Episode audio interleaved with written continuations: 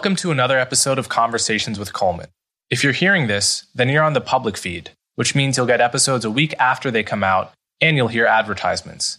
You can gain access to the subscriber feed by going to colemanhughes.org and becoming a supporter. This means you'll have access to episodes a week early, you'll never hear ads, and you'll get access to bonus Q&A episodes. You can also support me by liking and subscribing on YouTube and sharing the show with friends and family. As always, thank you so much for your support.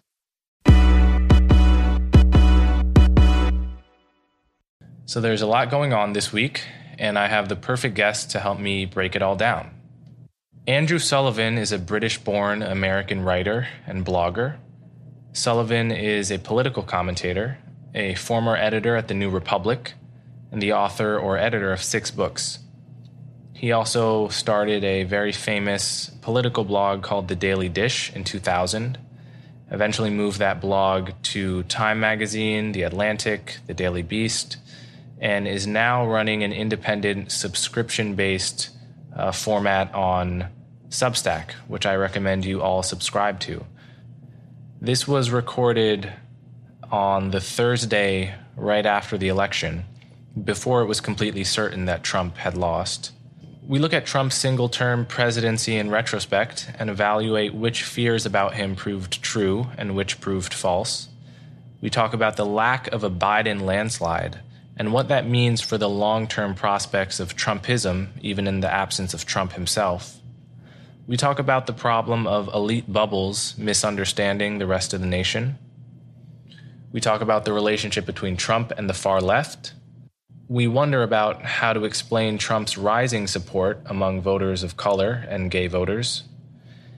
We talk about the use and misuse of history in social justice thinking, and much more. As always, thank you so much for the support.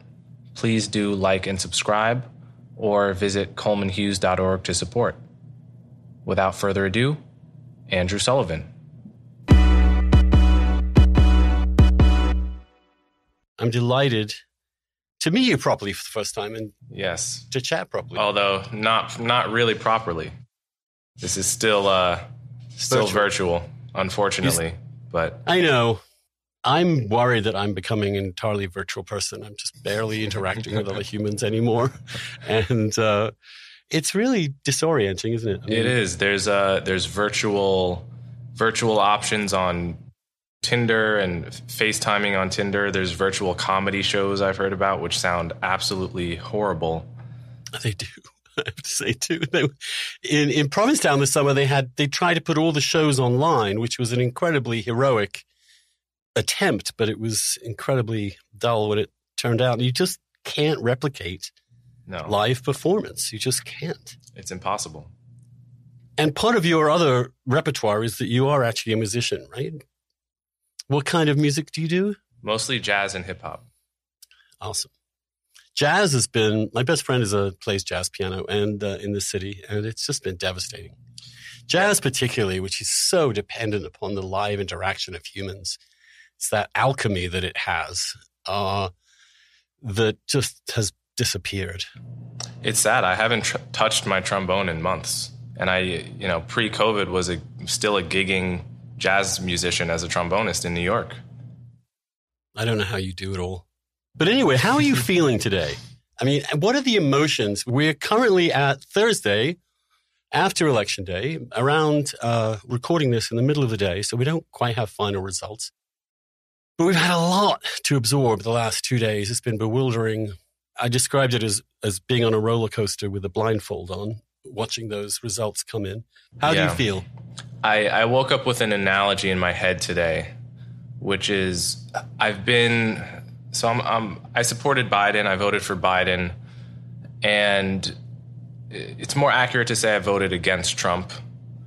But the analogy I woke up with in my head today was that I feel like I'm being held hostage in a bank, but I'm also rooting for the robbers because this election, what we know is that if Trump had won, the city I live in and love would be burning to a degree that it isn't. Although there were some, few incidents of violence in Manhattan yesterday.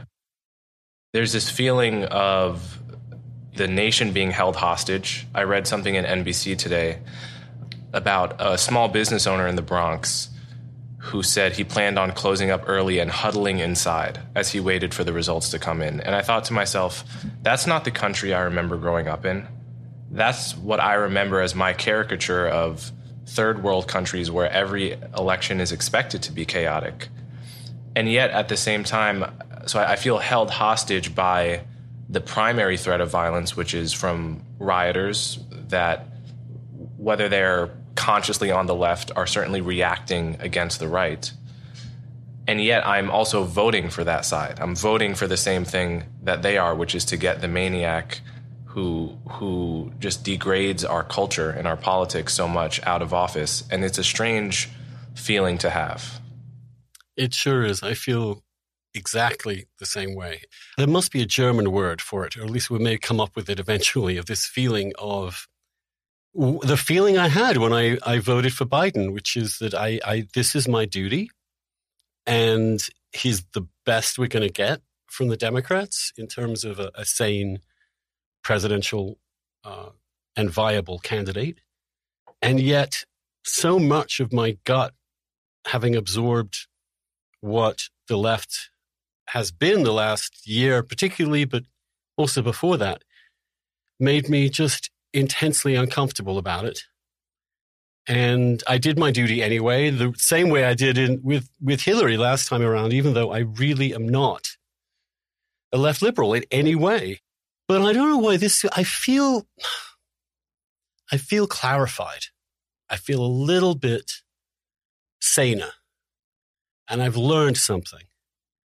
I've learned that I was in a bubble in the sense of understanding the resilience and strength of the Trump coalition. Even though analytically, I think I'd understood it quite well. I, th- I think I've not been among those blindest to the forces that are bringing about this change.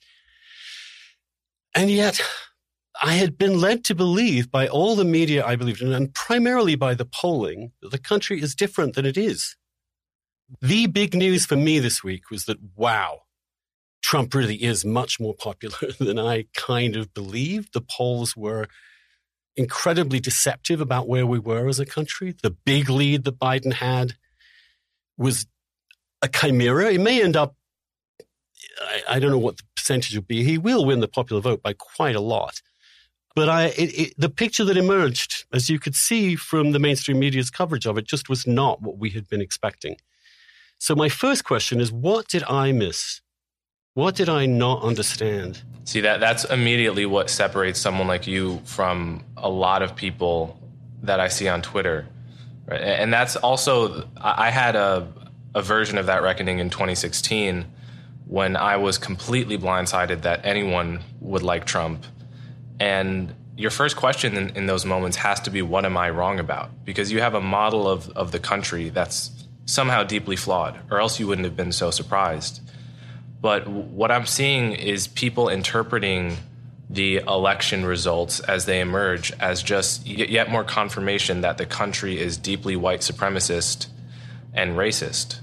You could point to what appears to be a significant increase in Trump support for uh, among blacks and Hispanics, and somehow this gets looped into white supremacy so powerful that it, it's brainwashing people of color, and it's completely unfalsifiable.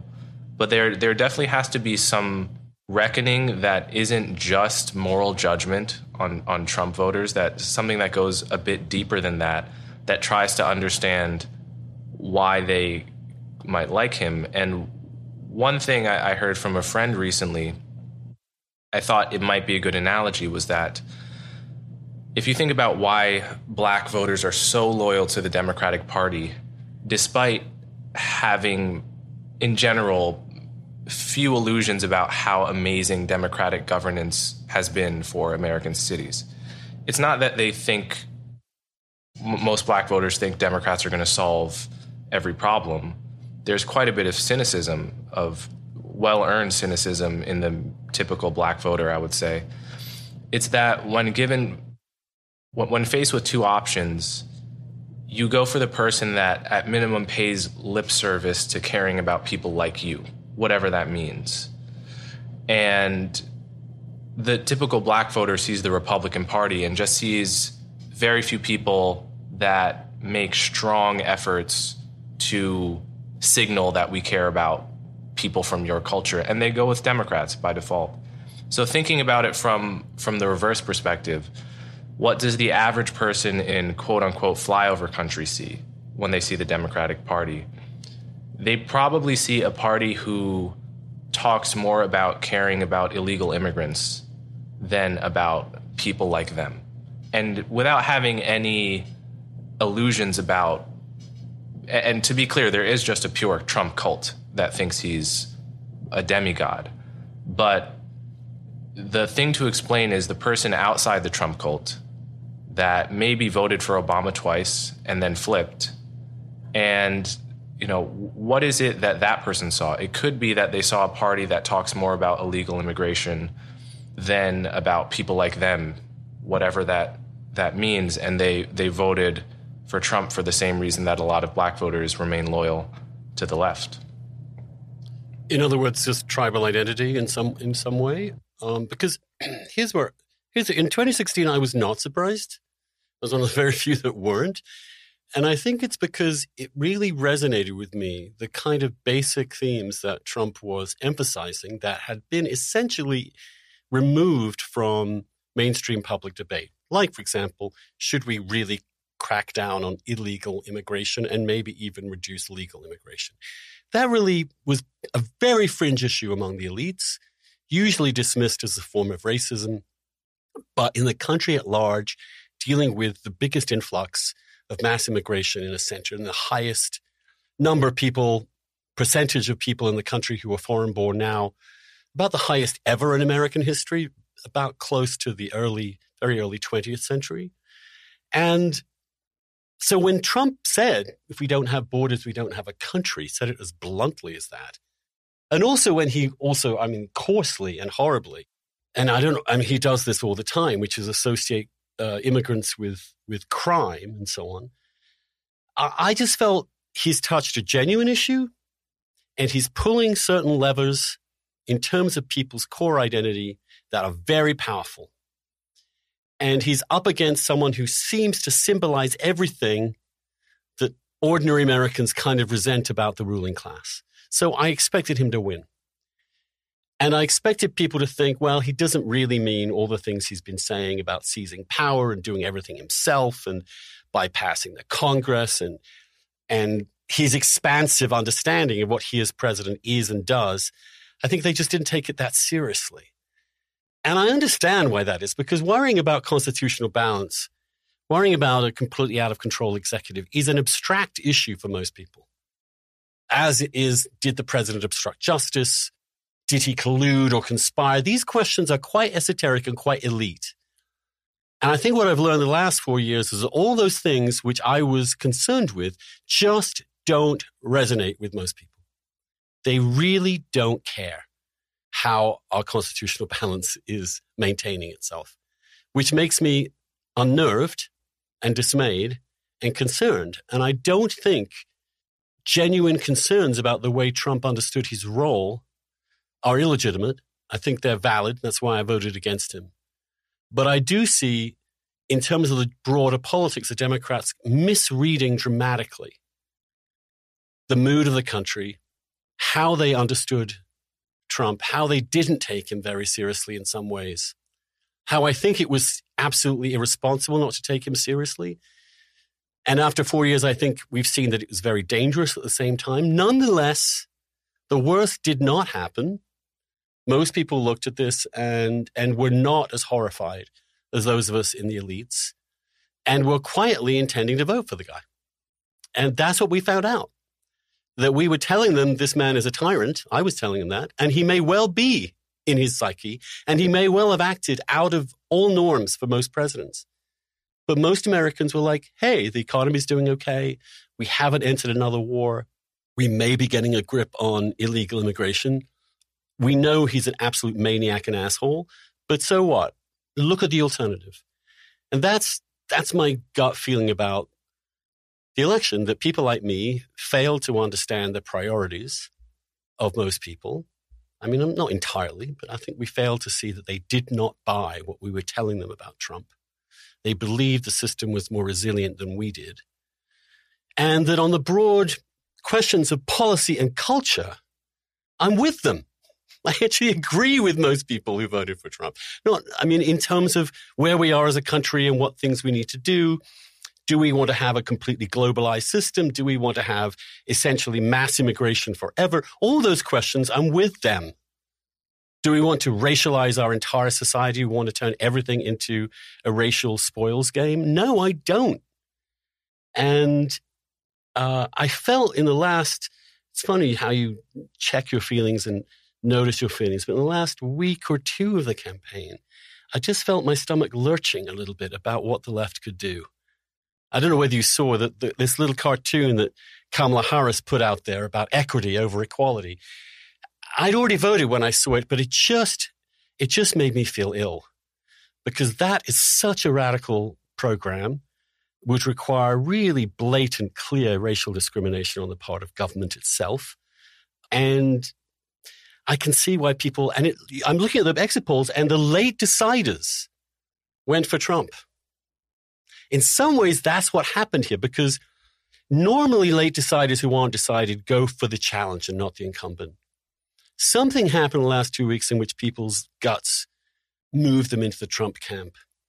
And that's fascinating to me. Mm. So what, what, do you what do you take of, of, of my yeah. stream of consciousness there? No, I, I think you're right that my being a member of the elite in 2015 and 2016 probably blinded me to the extent to which people didn't take seriously Trump's claims at their worst.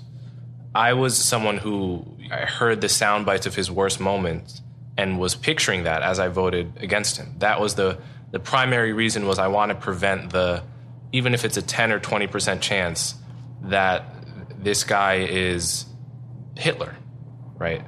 That's how I was thinking at, at that time. And the past 4 years have I think fully disproven that kind of fear. Trump is not Trump is a different kind of asshole. He's not an ideological fascist. And I think something something Kevin Williamson wrote stuck with me about Trump, which is that a true white supremacist and a racist has an irrational loyalty to a particular tribe of humans, whereas Trump has no loyalty to anyone. He's not capable of it. He, he's loyal only to himself and his narcissism, which presents its own kind of danger, of course and more than that turns people off. So you saw he lost more of the white vote than of of any race of vote.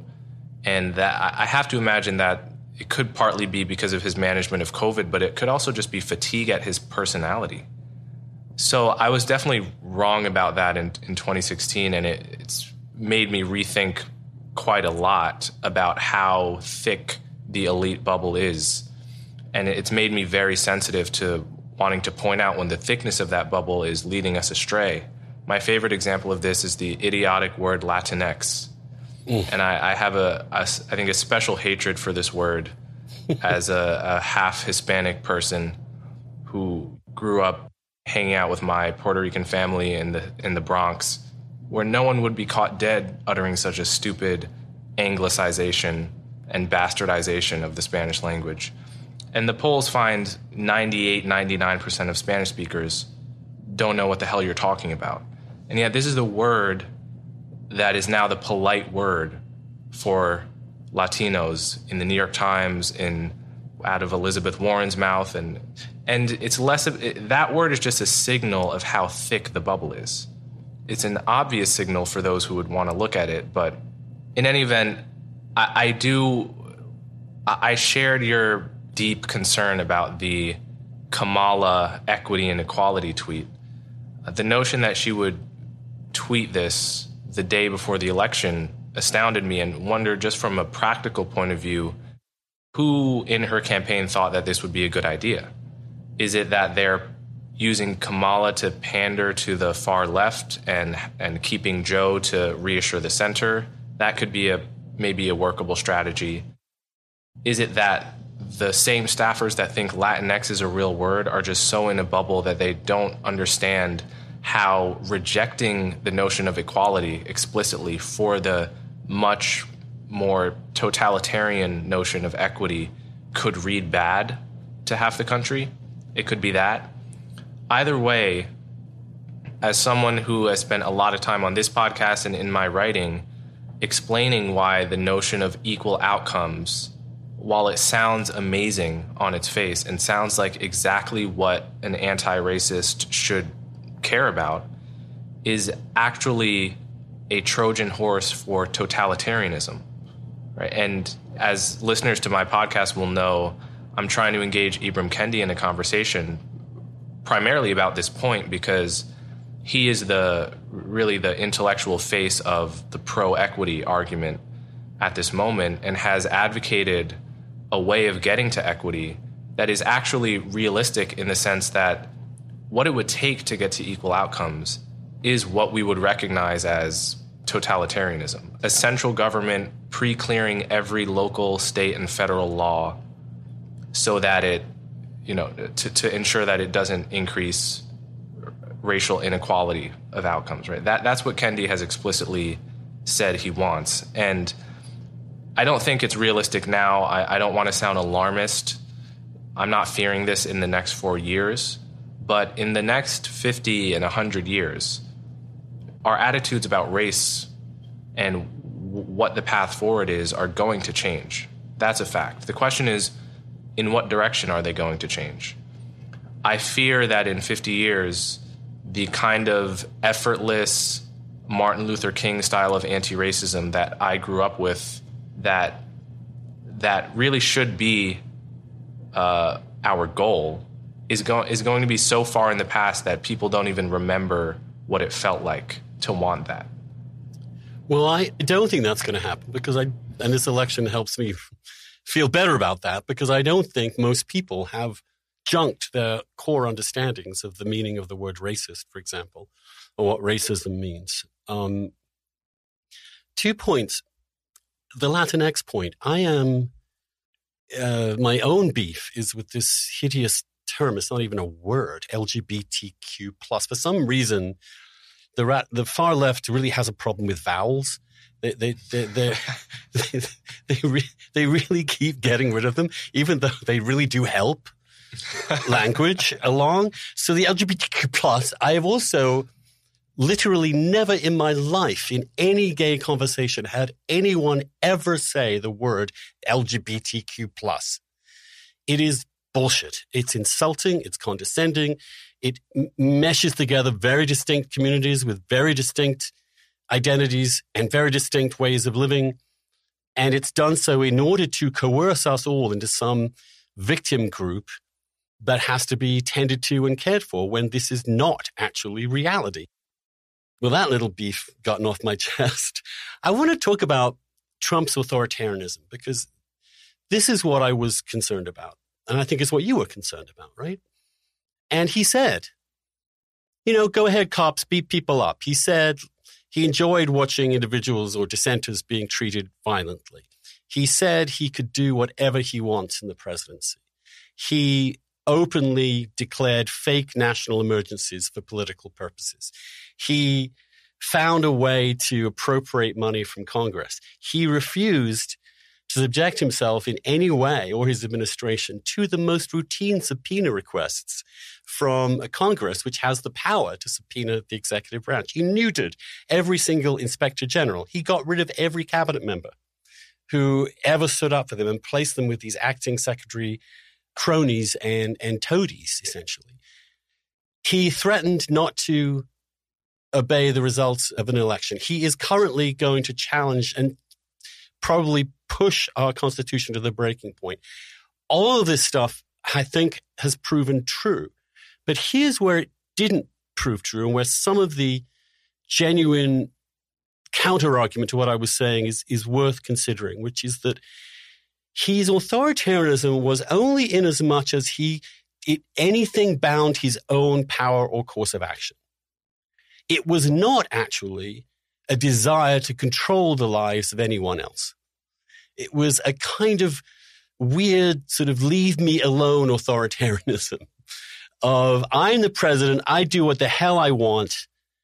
This system is bullshit. You all know it's bullshit. I was elected. Blah, blah, blah. Uh, and of course, it's alarming to simply say those things. He never assumed the responsibilities of his office. To keep saying those things like a, like a talk show radio host, even as he was actually the sitting president was incredibly destabilizing, remains destabilizing, has been dangerous, but it did not attempt to control other people's lives as most people understood and understand authoritarianism. The press has thrived. He has obeyed every court order so far. Um, even though he was pushed, he's lo- he's just sued everything so that he can push off a legal reckoning. So he's partly succeeded by just obstruction and delay, uh, but he hasn't actually violated a court order. Yes, he's he's got himself a pliant attorney general, uh, but even then, this attorney general was did not come up with the goods he wanted him to come up with before this election, the Durham report, and the Mueller investigation turned out to be not entirely conclusive. It, it didn't tell us that much more than we knew already, which was this guy was openly calling on Russia and other countries to intervene in the last election and has no compunction because that's who he is. It's not that he's a traitor, he just has no ethics. And I eventually came to sort of try and understand this as saying that he was a kind of tyrant within a democratic system. And so he's every instinct was to oppose everything that our Constitution stands for. And yet the Constitution did, by and large, hold together. And I think most people who, first of all, weren't that concerned with his authoritarianism anyway, because they have a rather basic feeling about politics. But secondly, the evidence that we were not actually, citizens anyway, we were not being rounded up. The media was not being actively or successfully persecuted. His own indolence and indifference to actual substantive reality as opposed to what makes him look good made the authoritarianism essentially a sort of paper tiger that we were rightly, and this is the this is this is the nuance here, we were rightly concerned about it, but misread the full dimensions of it in such a way that most regular Americans didn't see it as badly as we did, or as brutally as we did. Is that a persuasive account of, of, of, of missing the authoritarianism, the authoritarian nature of Trump? Is it a confession? In fact, regular people who looked at Washington from time to time, looked at what was going on and thought, uh, it's okay. Were they wiser than someone like me who has a PhD in political science worrying to death about the separation of powers and the balance of, of forces in our Constitution? That's the question. And I wonder whether they were right and I was hyperventilating and over overreacting. Yeah, I mean, I, I, I don't think that you were. I think you're right to describe Trump's kind of authoritarianism as what I hear in what you're saying is that he's so selfish that he can't even manage to have an evil vision for the country, right? Because all, all of his visions are only for himself. Exactly. And that it's it's sad that that's been our saving grace, but it hasn't really been our saving grace because, as you say, the the the framers of the Constitution, I think, were brilliant in anticipating more than anything, a scenario in which a tyrant tries to bend the system to his own will. And I think the system has proven very robust, and that's to the framers' credit, I think. I do worry about the consequences of Trump's breaking every norm for the for the long run because I have to imagine that there are lots of people who are like Trump and that are my age or that see him and they now understand what's possible for an American president to get away with, which is not to say that Trump was Trump's infractions were completely unprecedented in US, US history because I, you know, a careful historian is going to find examples where other presidents did similar things. But his his way of speaking, his flagrant selfishness and public pronouncements of being victorious in the election, for example, this is something that is truly strange. It's truly strange and it breaks important norms that we as Americans thought separated ourselves from the countries that are always vulnerable to dictatorships. And I wonder if there will not be a sort of long run incentive change in the culture for politicians where we're going to see more and more Trump like candidates, or whether this is going to be, in the final analysis, a fluke and uh, followed by a return to normalcy. Yeah, well, you could see, I mean, this is part of what I wrote about in a piece I wrote looking at the Roman Republic and how it shifted towards a dictatorship. It took quite a while, and what was necessary was certain precedents being broken one by one in different contexts around different people, such that the inherited understanding of the practices became so anemic and attenuated that eventually, oh yeah, go on, Caesar, you know, take it. We need someone.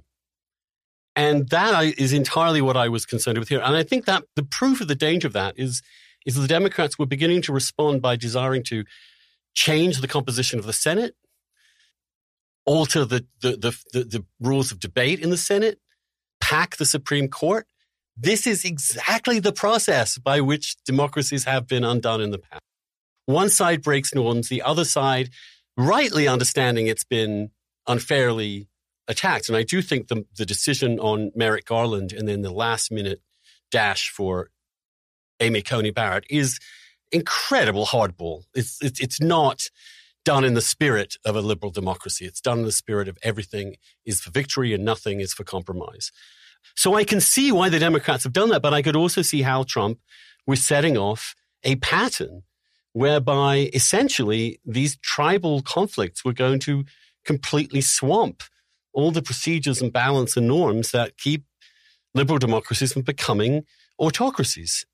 And I try to show that, in fact, democracies, which people sort of think are the end point of history, you know, according to the ancients, they were the breeding grounds for tyranny, that they were the most receptive to the possibility of, of a tyrant emerging to, to put to an end the chaos and disorder of multicultural, multiracial democracy. So I, I haven't thrown away that analysis because I think it holds. It also is important to remember, I think, that Trump was capable of creating an entirely false conception of the world. I mean, things that were demonstrably empirically untrue.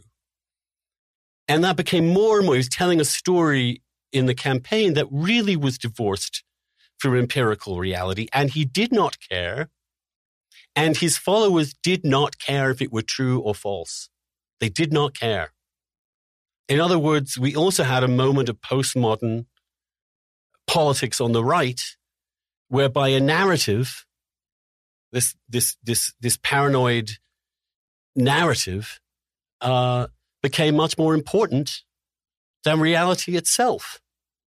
As similarly, I think on the left we had again a delusion this creation of this fantasy that we live, we still live in some sort of white supremacist state where the words white supremacy have become so meaningless because they have become so debased in, in, in terminology to, to explain things that clearly never used to be explained by this, this term. So I do think that has also been an extremely worrying development. And I think Trump has been at the center of it. Hmm. The question is, is the middle of the country's decision that it really wasn't that bad a sign that they were, had their heads screwed on straighter than I did, or they're just blissfully ignorant and unaware of what's going on, or they don't really care that much. And so I don't think any of those three is particularly encouraging in terms of what happened in the last four years. So, I mean, one thing that I see a lot of right now is people who make a pro Trump or a kind of tepidly pro Trump argument are often framing the choice as Trump versus the far left rather than Trump versus Biden. Um, and Trump versus the far left is a much easier uh, case to make. And the case goes something like Well, the far left hates America. Uh, the far left wants to import the 1619 Project and critical race theory uh, into schools and already is doing so. And th- these are all things that I have a lot of sympathy with and, and agree with, these, these concerns. Um, the far left takes a stance on police abolition and defunding that you know in polls 60 or 70 percent of black people would reject and it makes no sense from the perspective of keeping people safe but and so when you have this truly revolutionary radical fringe that has so much cultural power despite their small numbers that the most quote unquote powerful multinational corporations in the world feel that they have to kowtow to such people. Walmart and Target have to say Black Lives Matter, right? They couldn't, they feel they couldn't get away with probably saying the opposite because there would be some, you know, insurrection in their ranks. So when you have that, people see Trump as the only person willing to stand up to them. They see Biden and they say, okay, yes, we know Biden's not woke we've seen Joe Biden's career for for decades. We know he's not, you know, a blue-haired radical.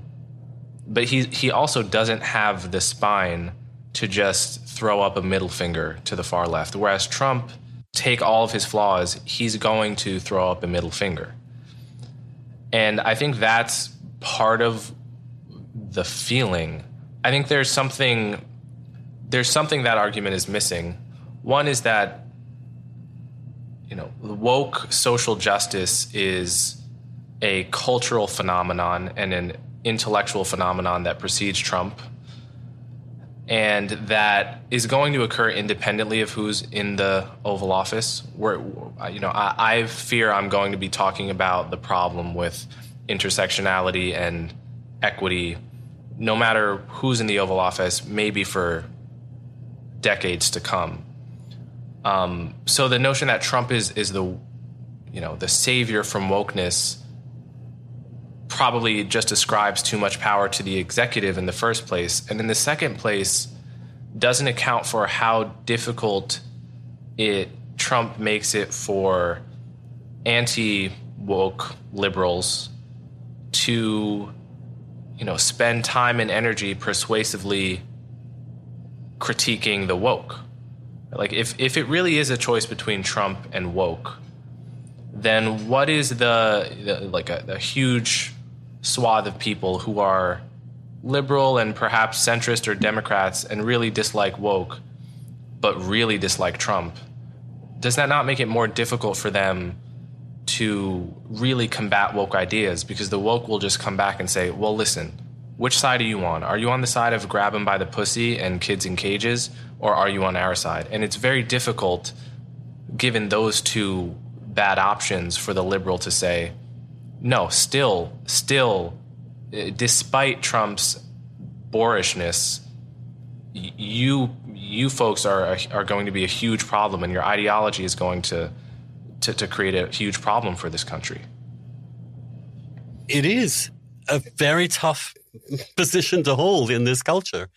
Um, I've tried to hold that position the last several years of being emphatically as a, a conservative constitutionalist and as a as a classical liberal in that sense, to believe in liberal institutions, believe in the individual as the basis of our society, to excoriate Trump. I was one of the first to call him out on this stuff, and I don't think I've relented.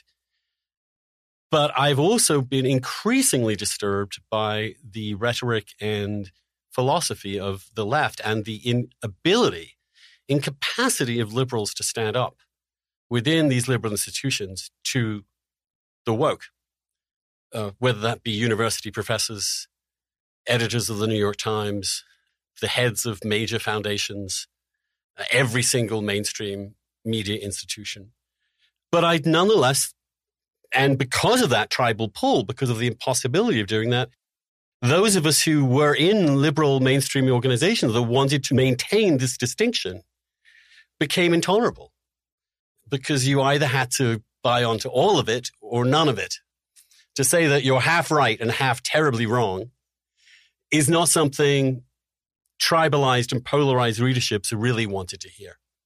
Although that's what the assumption was. In fact, of course, for those of us who've always had one foot outside the mainstream media and now are able to be completely outside of it, uh, there is a real audience for a complicated position like that, actually. And it says something about the way that tribalism is kind of has sort of cut a swath through the chattering classes that those kind of voices are precisely the voices that have been marginalized and excluded. And that, by the way, I think is also, I would say this about the media and the left and the takeover is that, you know, it's not good for you guys. You, you didn't know what was coming, did you? You were completely lulled into a false sense of reality. You were already onto your, you know, grand schemes to resurrect, you know, a progressive movement that had vast majorities and that reformed the Constitution and that plowed more money into all sorts of government. But you were way out of, you didn't get where you were. And it helps to have irritating honorary dissenters in your midst to occasionally get you to think, am I right? Am I wrong? And the, the chorus of, of confirmation bias so intense to such an extent that I also was a little blindsided by this. I didn't expect it to be this close in in so many ways. So that's where I am. Um, I'm kind of, you know, relieved in a way that this election, however awfully inconclusive in some respects, and I don't want to even jinx it because God knows what what what new twists and turns 2020 still has to give us. But we it seems we've removed Trump from the equation. So the worry about the authoritarian, crazy, irresponsible, reckless president is gone, at least God willing. At the same time, it seems to me that the entire woke analysis of the world and the progressive take on the world is has been obliterated. It's, it's just the idea that after four years of this towering white supremacist, that more black voters would vote for him than did last time. More Latinos would vote for him than last time. Apparently, more gay people. I mean, these exit polls are a little to be taken with a certain amount of skepticism at this point, but those seem quite obvious that he won over various minorities. It also appears, by the way, that Biden's big lead among seniors has evaporated too, that they're, they're much more equal in the exit polls than they seem to be in the polls beforehand. So we've got rid of Trump. We've also struck a blow to wokeness in its analysis. We have a Senate that is not going to capitulate every crazy ass left wing proposal. Uh, and then we have this rather moderate, naturally compromising figure in Biden who will now attempt to do what Obama attempted to do in 08 and come up with some kind of way of creating a, a governing agenda. Now, whether Biden is in a better position to do that than, than Obama was, I think is a good question. I suspect he is, just because of the relationships he's built over the years in the Senate, particularly, and precisely because he notably refused to go full tribal in this campaign. And in his final speeches and presentation, and in, certainly in the dignified way he's handled the results, is trying to position himself as the unifying a sort of reach back to the days when these things weren't quite as gridlocked.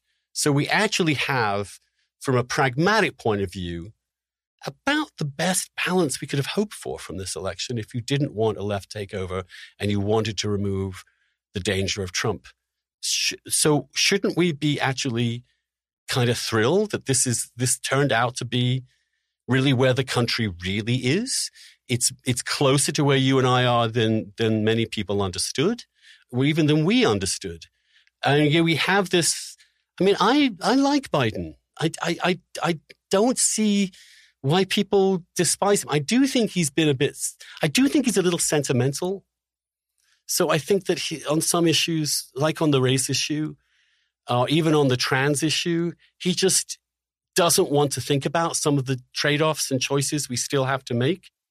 He just wants to be on the side of being nice to people, which is a very admirable sentiment, but is not necessarily the only way to approach these questions. So that's my concern about him. He's a bit soft headed. Uh, and also that he's tended to be where the party wants him to be. But I do think this election has given him real credibility to make the case that I, I've been elected as a centrist. I've been elected to do my duty. I've been elected to bring people together. And either he crashes and burns in that, or he's able to pull out some kind of miracle. And that's what is to be seen. But I tell you the other thing, I think, is what, what is clear to me is that a non crazy, non insane representative of Trumpism is waiting to take the country by storm in a way that happened in Britain last December when most people well, no one knew what was going because it was incredibly unstable. But the idea that the Conservative Party, after Brexit, would win the biggest majority in the last century was not something that people really had absorbed or thought was going to happen. And if the Republicans could vi- find a new figure like Boris, someone capable of channeling these feelings without being a complete uh, megalomaniac, psychopathic, malignant narcissist, then the game is really on, I think. Yeah, and that kind of person is very easy to imagine for me. Yeah, for some people, they say Trump's personality is a is a package deal that you couldn't have his politics about immigration and and all that without the character flaws because they see the policies as a kind of character flaw too. But to me, I know people who share all of Trump's basic instincts about politics, but are normal psychologically normal people. So it seems to me just a matter of time before we get someone uh, like that. And, you know, as regards Biden, I feel the same way. The times I feel best about Biden are when he's talking about being the president of the whole country. Right? And that's the perfect it, it also highlights what I hate most about Trump, which is in the end not all of the aspects about his personality but the fact that he feels like he enjoys provoking the left, right? And that that's just so unpresidential. Whereas Biden goes out of his way to tell us that he's going to try to be the president of the whole country. Now, whether he lives up to this is anyone's guess, but it, it seems to me more than mere lip service. And that certainly reassures me and, and makes me, as you say, like him quite a bit so I wanted to go back to the point about Trump's share of the minority vote increasing.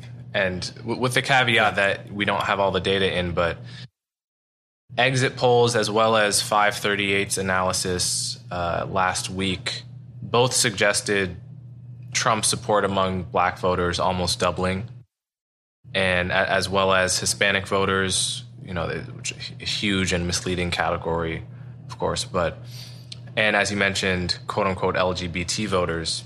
LGBTQ. I, Big, bigot. Oh.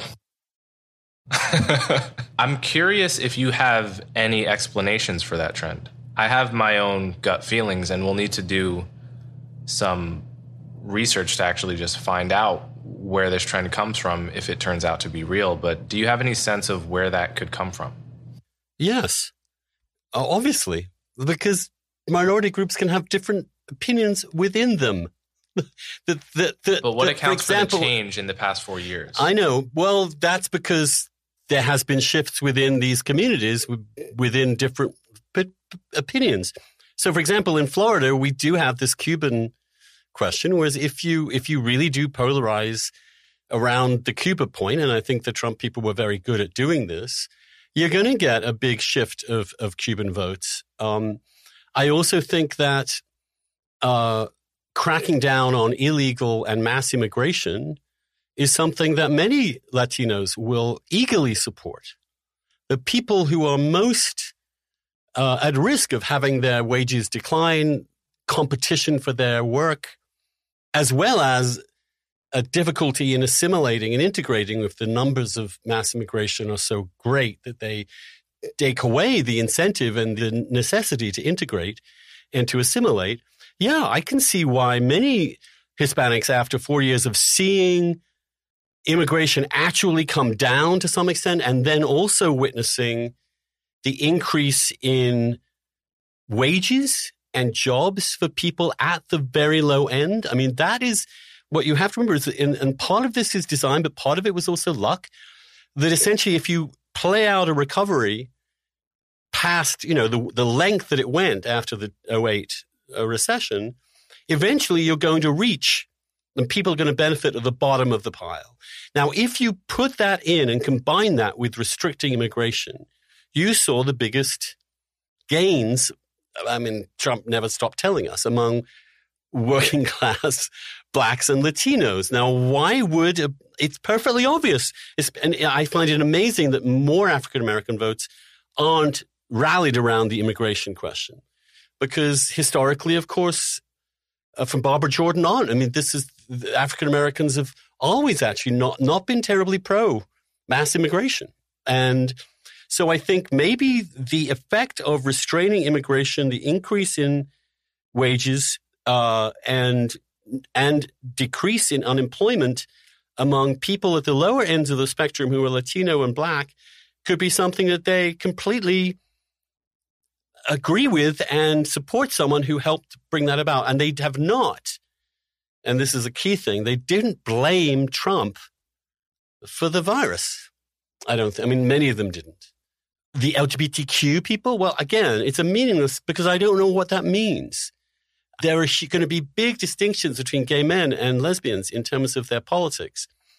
And there will be different responses within gay, lesbian, and even the minuscule transgender population, depending upon their class, race, personal feelings, and all the rest of it. Let's assume that the L- if the LGBTQ bump is real, that it's primarily driven by gay men. Probably yes. Absolutely. If, I think if that's a, true, what could be? Eh, eh, it, it, it's it's a strange question to ask because there's nothing about you know being gay that would necessarily be relevant to the to the trend, right? Well, I do think gay men being told by their own side that they're the oppressors, that when you show up to every gay fundraiser and all you're taught is that white people are bad and you're a gay white person, uh, when you're told that you can't speak, when you're told that when you see that all these organizations have rigid racial quotas, uh, yeah, there's going to be a point at which gay gay men and some and, and some lesbians too, and also some trans people uh, who haven't been brainwashed into thinking the only meaning of their life is being a victim of heterosexuals, which is not that many people. I mean, there are some people who live that way, but it's not all gay people at all.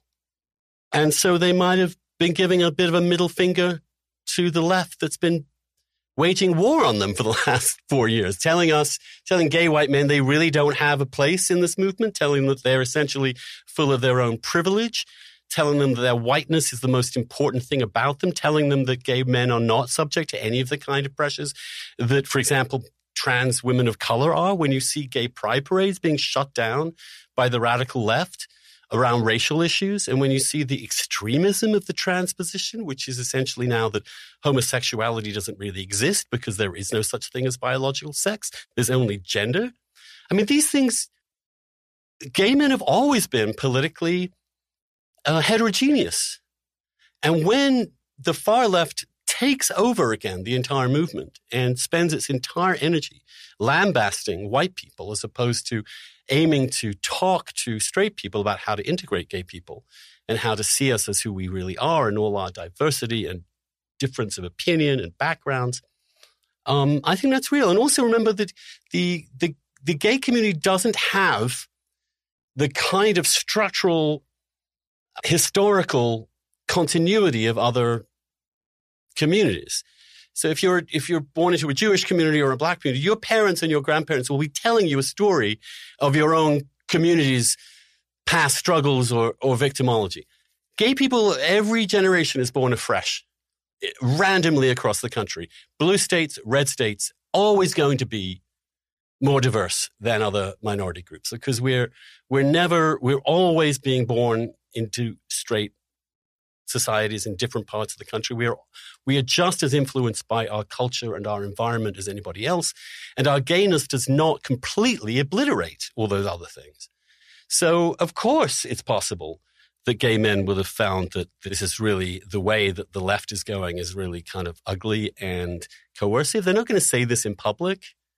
They're not going to, but they are going to. But, but I think your your last this last point to me seems like it might also account for an increase in the black vote as well, because at least according to the 538 article, the increase Trump's increasing share has only been a young phenomenon. Older black voters are not representing this trend at all. So if it were about you know immigration and economics or, or some so, something like that in the past four years, you'd expect to see it probably among older black voters too and my my what my gut tells me is that something like the explanation you just gave about why gay men might see the the movement of the left, the cultural left, on the issue of what it means to be gay, and or the the, the grouping of gay with trans and all of these other only tangentially or completely unrelated things, and recoil from the way that they are talked about and talked for you know, it, it occurs to me that a lot of black people, you know, below the age of 35, say, growing up in in a country that is less racist than it's ever been in its history, which by definition means that I have less experiences with racism than my father did, and he has less experiences than his grandfather did. And that fact has consequences. When the when the narrative that you know and, you know there, there's data on this about the great awakening. Just the, the number of times white privilege and systemic racism has been mentioned has increased by by an unfathomable factor over the past five or six years just at the same time that the country is in actuality the, the least racist it's ever been. And so i can imagine how younger black voters particularly over the past four years would feel like the the narrative simply doesn't describe them. You know, uh, really, when I read the New York Times, I'm supposed to fear jogging while black? Are you kidding me? Because of one story, uh, you know, uh, Ahmaud Arbery. Would you ever use that kind of logic if an illegal immigrant killed an American? And w- would you jump to say I should fear being killed by an illegal immigrant when I leave my house? It's completely illogical. But it's it's the if you're just uh, you cannot avoid this narrative. You would have to be a complete hermit off the internet to not be bombarded constantly with the message that it's dangerous to walk around in a black, especially a black male body nowadays. It, it seems like that would provide a a set of people that could be sympathetic to anyone who rejects that. Well, yes, and if you I'm a gay man now who's my adult life has seen and witnessed and I've been honored to be a part of an unbelievable victory in terms of civil rights in 20 years, 25 years. So gay people have in front of them an absolutely vivid experience of a liberal society changing its mind through a process of persuasion, engagement, argument, courts, legislatures, journalism, all of that happening as it does in a liberal society, leading to a breakthrough in core civil rights to such an extent that the Supreme Court, which is a basically conservative Supreme Court, just ruled discrimination against gay and, tra- and trans people. He's against is against the Constitution in every state. And yet the next day you'll get a missive from the Human Rights Campaign telling you that this has been, and I'm, I'm not exaggerating, an unprecedented assault on gay, lesbian, trans, on LGBTQ people. Where? Yes, he has reversed some of the more progressive end term Obama executive decisions around trans people. And I think that's regrettable. Although I do think the way that, for example, the bathroom thing was just imposed across every high school in the country by the Justice Department without any consultation at all to be really kind of extreme and I also think the the attempt to tell people who are male and female that they're not really male and female, that that they've just constructed some sort of gender around themselves, uh, which applies, which could, in which there could be maybe 50 to 100 different varieties, just flies in the face of your own fucking existence. I mean, what are you going to do? Believe your own lying eyes or these people's propaganda? And even though they won't say so publicly because the incentives are so geared towards shutting any gay non leftist up, trust me, I've lived this for 30 years, or marginalized, stigmatized, smeared, turned into the classic Uncle Andrew, as it were, uh, phenomenon. To, to channel Joy Reid for a second, of course there's some resistance to this. This is the most radical agenda ever. They're trying to abolish sex. What gay man is going to be that down with that? And they are witnessing the most incredible revolution in civil rights and calling it a catastrophe. This stuff is insane. It lacks any kind of perspective. And I, although you won't find many gay people in public saying this because they daren't, they'll be crucified. But in private, I've got to believe this stuff has taken a toll. It made people feel like we're not as beleaguered as they're telling us. We do have more freedom to vote as we want.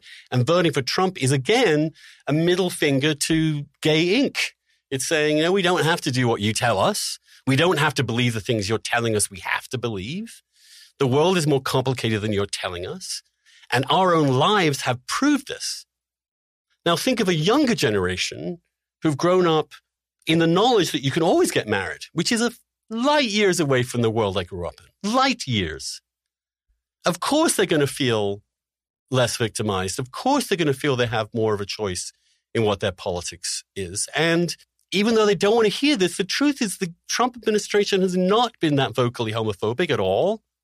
It is not, even when it's done these things, mainly anti trans, it hasn't really broadcast it. This hasn't been their core message. It hasn't been their branding in the way that it was when Bush endorsed the federal marriage amendment, for example. So I think it's just minority groups don't feel, at least let me put it this way, there's a growing number in minority groups that don't feel that they're victims. And when the left has doubled down, tripled down, quadrupled down on the notion that all of us are oppressed constantly, they're going to lose credibility. And quietly, gay men and gay women don't, not all lesbians are radical feminists at all. And certainly not trans people. A lot of trans people do not buy this insane postmodern crap about who they are. They don't. They think they are men who happen to be presenting physically as female. That's a very binary understanding of what gender and sex really is. So I think do not underestimate people's quiet resistance to the woke propaganda within the minority communities themselves. And I don't know whether you read the Charles Blow column, but good Lord. Of course, when we do this, from the woke point of view, we're just simply uh, siding with our oppressors, becoming the oppressors, enjoying the privileges of white adjacency, enjoying the privileges of patriarchy uh, uh, well, fuck you. You know, no, we, we, we don't buy that view of society. We don't see it as reflected in the lives around us or in the reality we've lived in. We think we have the ability to choose based on a whole bunch of different issues. And we're not going to be browbeaten into one particular political position, whatever these organizations say and do. Sorry, that was a bit of a rant, but I, I needed to get it off my chest. No, perpetually needing to get this off my chest. The, with these organizations, the, I feel like there should be a, a word for this when an organization that was formed to combat a legitimate threat, an organization that had to be formed as a matter of uh, moral righteousness, is a victim of its own success. Like there's something that must be terrifying and deeply depressing about winning a, a moral fight because we know at, at, some level we all love to fight the good fight. At least, at least many people do, right? To, to have something to fight for or against in life, something that lets you escape from the nihilistic search for mere physical pleasure all the time that we're all sort of constantly to some degree engaged in, something that is larger than yourself. That's what makes humans tick. And when you latch onto something that fills that hole, but that also is aimed at a genuine scourge in society, and God forbid you're victorious in your fight against this scourge, then, as Douglas Murray put it, there there are soldiers that you know stay on the barracks because they have no no home to go to, right? Yes, and they have to keep then sustaining. A, they have to create a new vision of society in which they're still victims.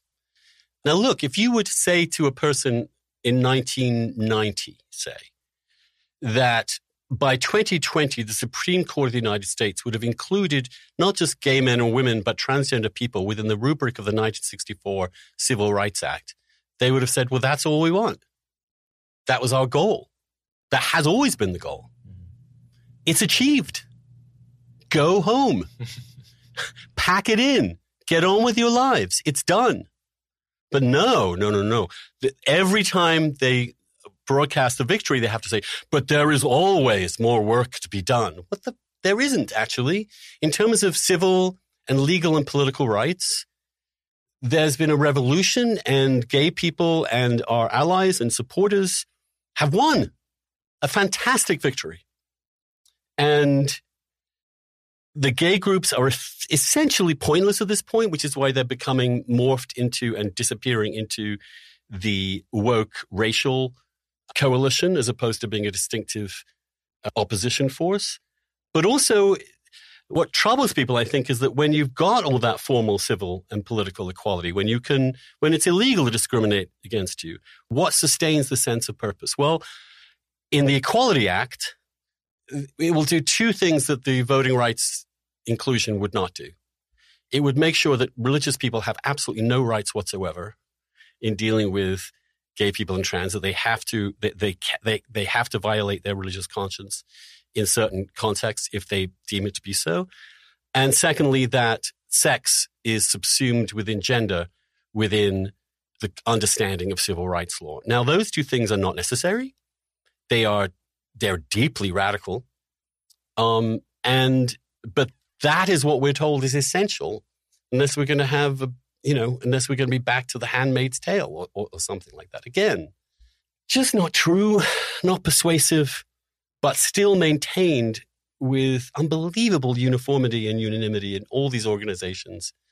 And they will not let go of this. They will not let go of so isn't the usual counter argument to the, the, the religious freedom point that basically you know the the without the the Equality Act, it would be like Jim Crow, where you can just refuse a black customer, and shouldn't the federal government step in to prevent that? That's not what's going on. It would step in to prevent that. But in the case of religious organizations, say, like a, a Catholic school that decides its religious values require it not to have uh, married gay people on its staff, I couldn't disagree with that more. But as long as they're within their own sphere and it's part of their religious identity and they do not think they can compromise that and yet do the services they need. Same thing with like adoption agencies, where Catholic organizations uh, have shown unwillingness to help get adoption for the children of, uh, help same sex couples get custody of, of children who need parents. I, again, let me say, I think that's horrid, but um, I don't think it's a big, and I do think it'll hurt the churches as it is. We're seeing a collapse in support for Christianity. But do I think we need to compel them to do something that is against their religious conscience, to compel someone to actually write a message on a cake that that person doesn't feel is there's another cake shop down the street when there's another florist down the street? Um, live and let live, I say. We've won so much they're definitely in retreat. We do not need to rub people's faces in their defeat. And it's precisely that impulse that provokes a reaction like Trump. Take the win and get on with your life. I mean, that that's my. This doesn't mean that gay people don't have problems. We do. And we always will do.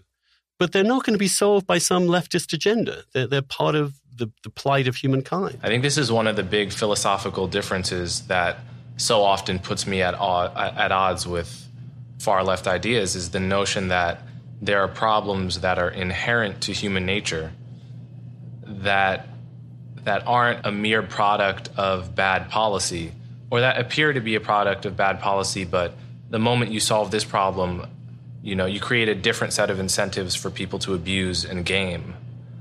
And that there are trade-offs in, inherent right? There's there's no such thing as zeroing out misery and poverty and and suffering and that rushing into a, a supposed cure naively can often be worse than the disease itself. I mean, that's just a bedrock philosophical idea that that is going to put you at odds with a lot of naive idea. I mean, like the, the for me, the notion of reparations is, is one.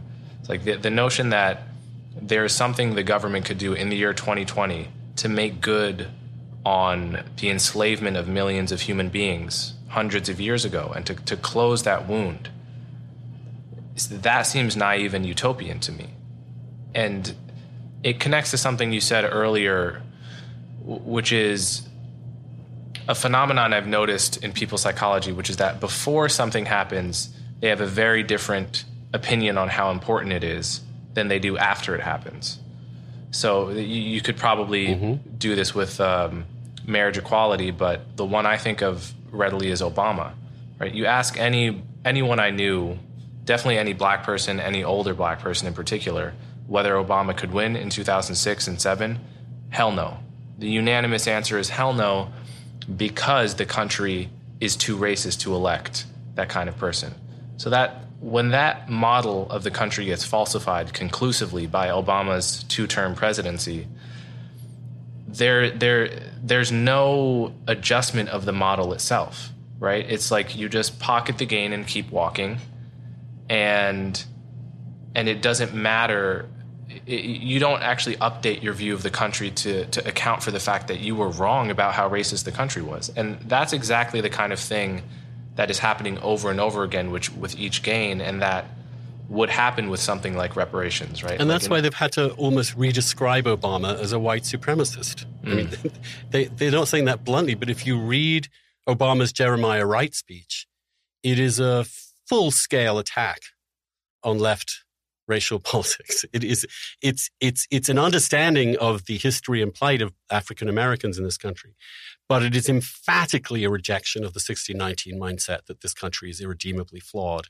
Well, I think uh, you take this question of of racism that people are can treat people of some obviously different race or appearance to them with some level of hostility. Now, I happen to think that's regrettable. And in some ways, I agree with the far left that it's universal. I think it's also universal regardless of your skin color. I think that the deep evolutionary strategy of our being a little instinctually, pre rationally suspicious of people looking very different than us was boiled into our genes for 195,000 years. We're never, humans have never lived in these kind of multicultural, multiracial societies. So you can sense that this has been an actual achievement to have this amount of diversity with this amount of human freedom and indeed equality is unprecedented in the history of the world. It really is. And it's, you know, you can say the Swedes are less racist, but they were until they had an actual serious racial minority in their own country when we've seen things shift very quickly. And I think people give Americans far too little credit in terms of their ability to overcome and work against this ugly part of human nature. But it means at the same time, I don't believe it will ever disappear. I don't believe it will ever, I don't think homophobia will ever disappear. I don't think it's ever going to be easy for a young guy, early teens, to realize he's gay and no one else is. I think that's even though we can reduce dramatically the amount of justification, legitimization of that sense of being different and other, we're never going to eradicate it. So we live with it. And what we have to do in living with it at a certain level, even though we've achieved all sorts of political, civil, and social equality and, and visibility, is working on our own ability to be immune to it, to be resistant to it, not to absorb the hate or the suspicion or the ostracism others put upon us. You know, it's there used to be a liberalism that spoke like Eleanor Roosevelt that said that no one can make you feel inferior without your own consent. There is a balance if you're a minority, understanding there will always be prejudice against you because it's human nature and therefore ineradicable will always be around. Therefore, the job is psychologically to build up your own ability not to be affected by this stuff and to carry on proudly and independently as if it were not there. And the current strategy is for people of minorities to do nothing but immediately look for the hostility around them and marinate in it and seek some sort of end to it. This is, it's a kind of madness. And so because racism, as I understand it, or homophobia and all the rest of it are part of human nature, need to be mitigated against, need to be fought, uh, but will always be here. Because the left can't believe that, they have to say that racism or homophobia is a function of structural forces that if you shift the structural forces, which normally in their case means simply rigging the whole system so that it's demographically equivalent to reality, uh, we will somehow abolish this and we'll all live happily ever after with no prejudice at all. I just, just, ba- it's just false. It's based upon, or at least it's only half true. And the, and the other truth is that we're dealing with human nature. We're dealing with very difficult topics. We are dealing with changing culture, but there is some deep level in which humans will always be humans and a sane and free society will allow them to be that way as long as they don't objectively harm anybody else. And that's, that's the best we can do.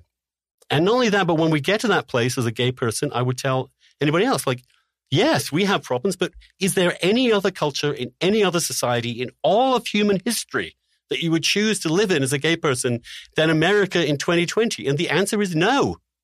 Nowhere. Uh, maybe if you were a Berdache in a Native American community and were integrated into that culture, maybe you would have felt better. I don't know.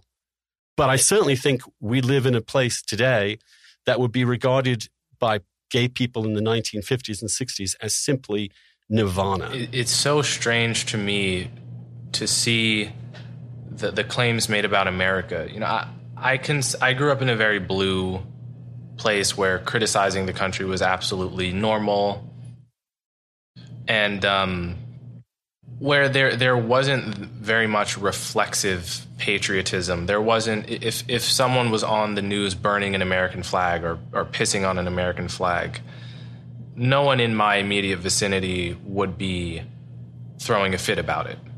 At the same time, there was, was there was not such anti-American sentiment that they would have done something like that themselves.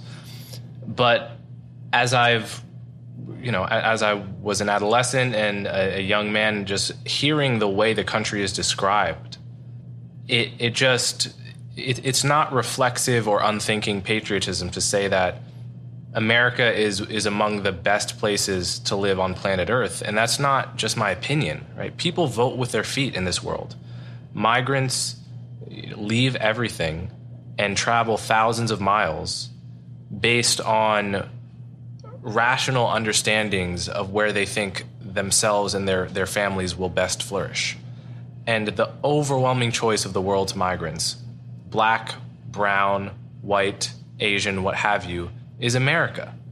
You have to describe a country when you're describing America that accounts for why it's the most popular destination for Nigerians. Are, are they coming to a country that is so rigged against people with black skin that it wouldn't even make sense to come here? Are they writing home to their cousins, don't come here, it's horrible, uh, the police are intractably racist, uh, you can't get ahead as a black person here? Or are they writing, oh my God, America is fantastic, please come here at the first opportunity if you want a chance for a better life, despite its flaws? And so, so to me, the, the basic question is whether you compare America to an imagined utopia and find it uh, lacking by comparison, or, or whether you compare it to the actual alternatives. And with every intention of improving it and, and highlighting its flaws, have a realistic assessment of where we are as a country and not this paranoid and anxious desire to overturn everything because things are so terrible. I mean, I'm an immigrant. I chose to live here. I really did. And it wasn't easy. And I had a pretty tough path in becoming an American citizen. But there's no question to me that this is the country I would most want to live in. And maybe that effect, when I hear this country, which I've witnessed, you know, and, and what happens when you say, I just don't see this. They say, well, that's because you're white. That's because you're already privileged. Fuck you. Which again is not an actual empirical argument about where the country is. It's not an argument that says, well, we're white supremacists because we only let white immigrants in this country. No, we 80% of our immigration is non-white. What white supremacy has that policy? It doesn't make any sense. When you come from an overwhelmingly white country, as I did to this country, you're, you're, the first thing you're aware of, for example, one of the things you first become aware of is the incredible power and vitality of African American culture. It is a global phenomenon. It permeates every part of American life to everybody's benefit. I sometimes say that as a white boy from England, you know, grew up with, with nothing but whiteness white Americans, even the most reactionary of them, have no idea how black they are, have, have no idea how much of this culture they have absorbed and how much it has enriched and made America unique. And, to, and I'm not denying, and no one is or should ever should, that this country has committed unbelievable atrocities in terms of race, that the, the slavery was, an, was a, a hideous gulag of brutality and dehumanization. But to see the journey that we've made on all of this and compare it to anywhere else in the world, and to conclude that this country is hopeless, irredeemable, evil, racist to its core, patriarchal. I mean, again, you look at the amazing power of American women. Like, again, you go to other countries. This is, women are in the workforce, they're in the culture, they're everywhere, and they're succeeding in colleges and universities, they're kicking ass everywhere. And yet, the hysteria that we live in a patriarchy has never been more intense. At some point, you wanted to say to people, perspective. And when they turn around and say, well, you don't feel these things, I'm like, look, no, I don't, but I feel other things. I felt other forms of exclusion. I just don't let them get to me. But, you know, it's, it's disingenuous because it doesn't matter who you are, right? If you're Glenn Loury from the south side of Chicago or, or Thomas Sowell from pre electricity Jim Crow South, they'll, they'll just find other convenient arguments for why you're not the right person. You're not well placed to understand what I could understand. That's not an argument. That's simply a smear. And that's all they do. I mean, the character assassination of people who are minorities who are not absolutely completely in line with the hard left position is really and I think what happened the last several years is that the the tools available to assassinate the characters of people who are in minorities who are not toeing the correct line has been amplified massively by social media. And therefore, there has been this distortion of the elite conversation in which people like you and me are regarded as completely marginal and, and obviously awful human beings. Whereas, in fact, as we find from this election, that lots of people agree with us. They're not as vocal as we are, but it's definitely not the country that these people are saying it is. And that's been one of the more liberating parts of, of the results of this election is to see we're not alone. When, when, when those of us were surrounded by this sort of summer BLM cult in which, in which certain assertions about the reality of America were made as fact, which are utterly and clearly disputable. And we were all supposed to agree to this or be regarded as bigots. Those of us who simply quietly did not go along were not crazy or racist or bigots. We were actually reflecting half the people of this country in terms of their understanding of where we were.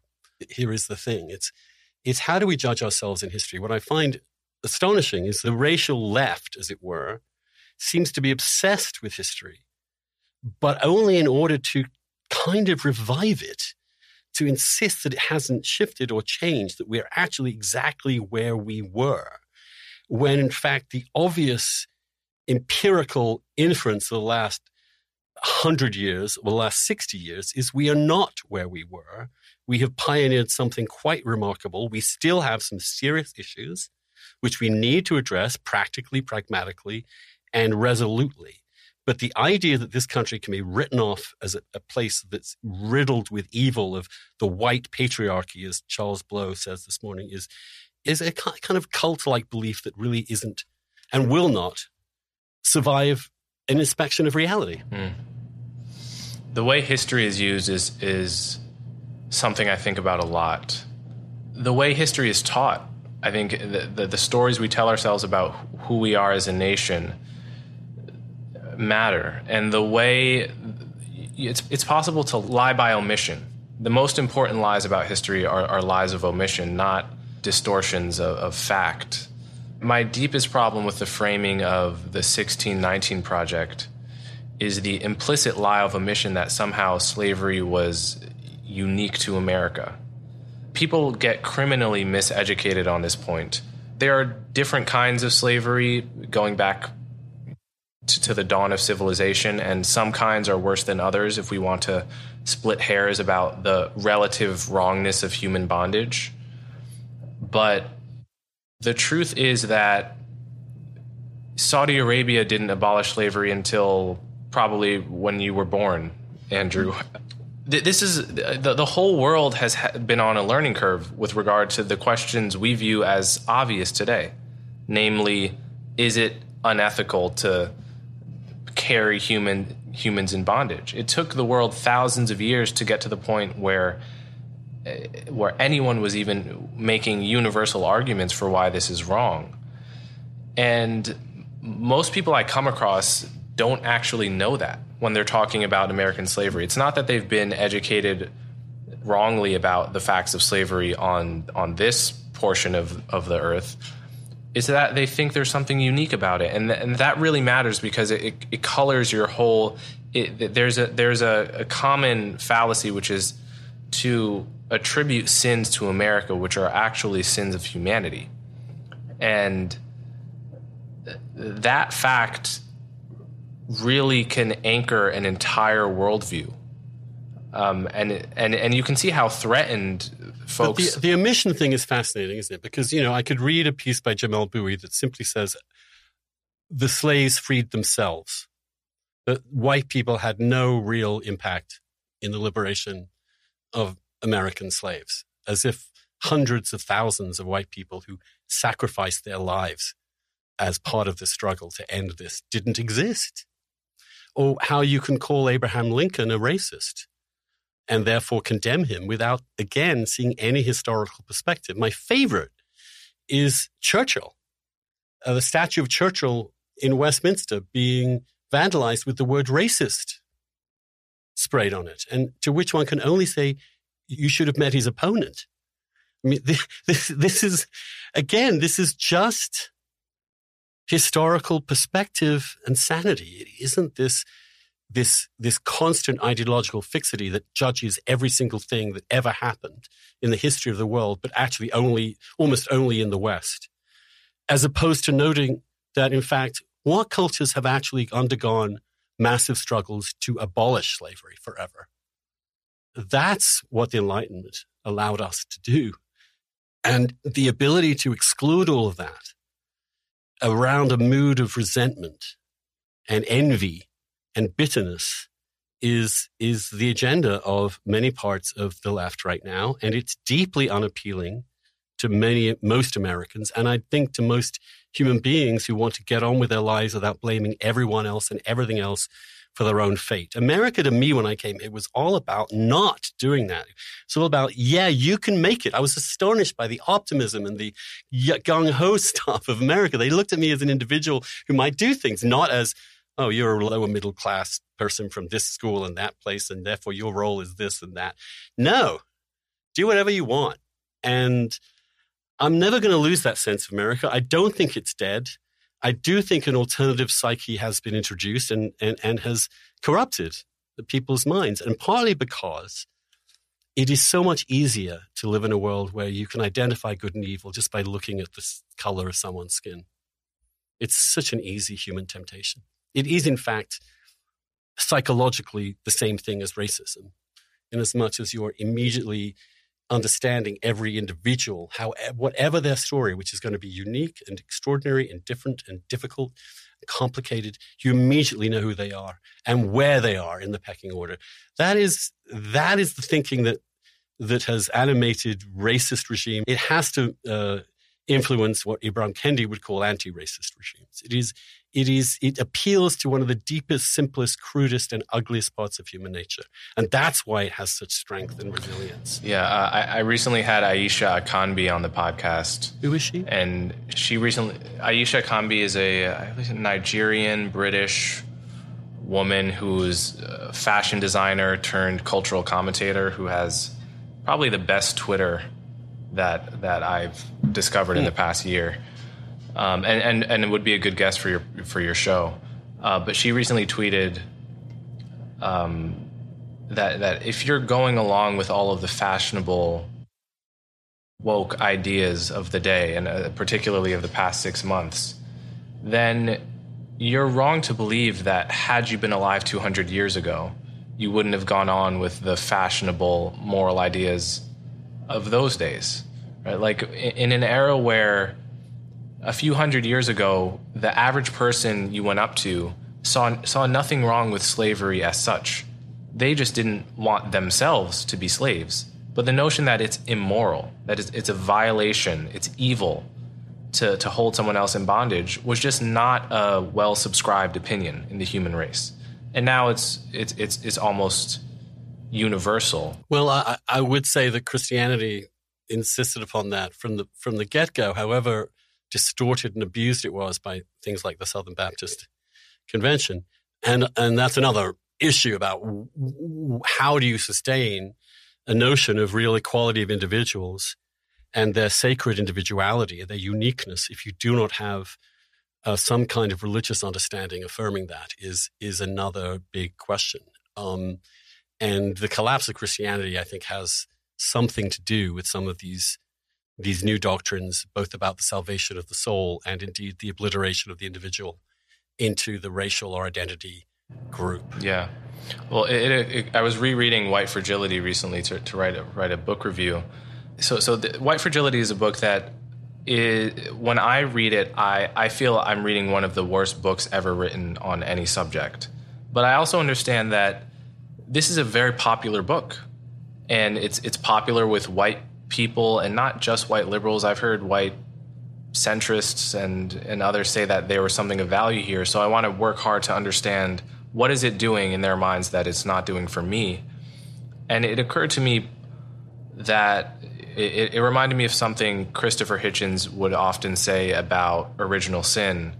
One of his riffs was that we are created sick and commanded to be well, right? And one of DiAngelo's main messages, which I think accounts for some of the appeal, is that the first thing she does is actually forgive white people for being racist. See, the, the, the, the whole point of her message is that you're racist inherently, right? There's nothing you could have done differently to not have been born racist. You're blameless in your racism.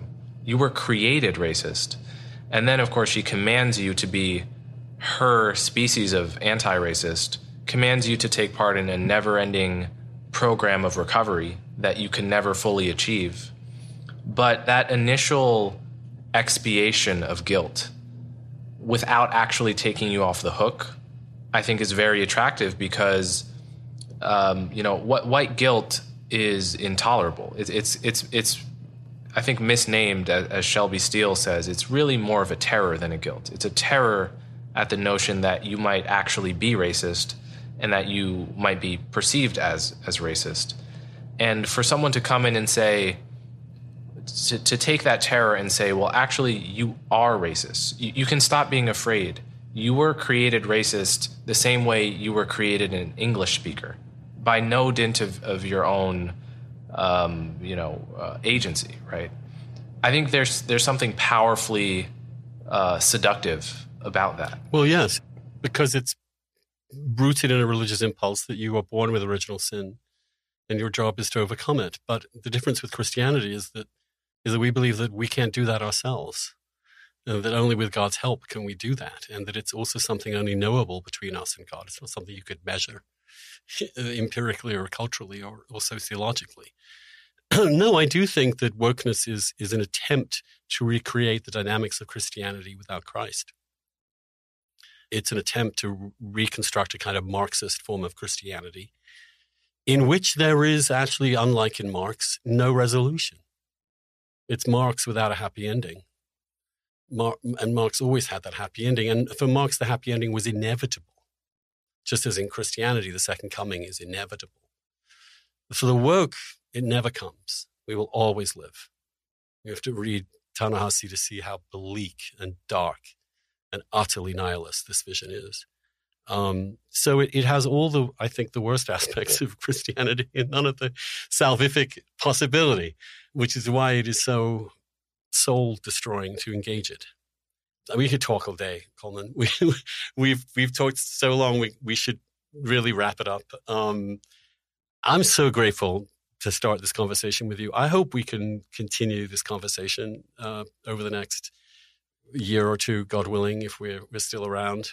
But I also want to thank you because it takes courage to do what you're doing. And you seem to do it with the extraordinary tenacity and calm that I've found difficult over the years. I'm notoriously excitable, you less so. But um, it's so fantastic to have reinforcements, especially in such a unique uh, way that, that you are, a unique human being with great gifts. So it's an honor and a pleasure to talk with you. Um, thanks for chewing this over with me. I appreciate it, Andrew. You, you've provided an excellent example of